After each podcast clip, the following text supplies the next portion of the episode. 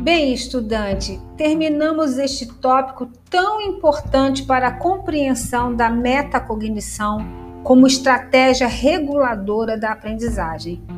Gostaria de evidenciar que, ao trazer todos estes conceitos e os estudos de vários tópicos, pretendemos que você possa refletir sobre o seu próprio processo de autorregulação no que se refere à aprendizagem.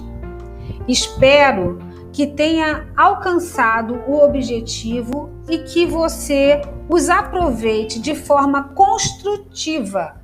No nosso último tópico, veremos algumas estratégias metacognitivas que contribuem para o ensino e a aprendizagem. Aguardo você. Tchau, tchau.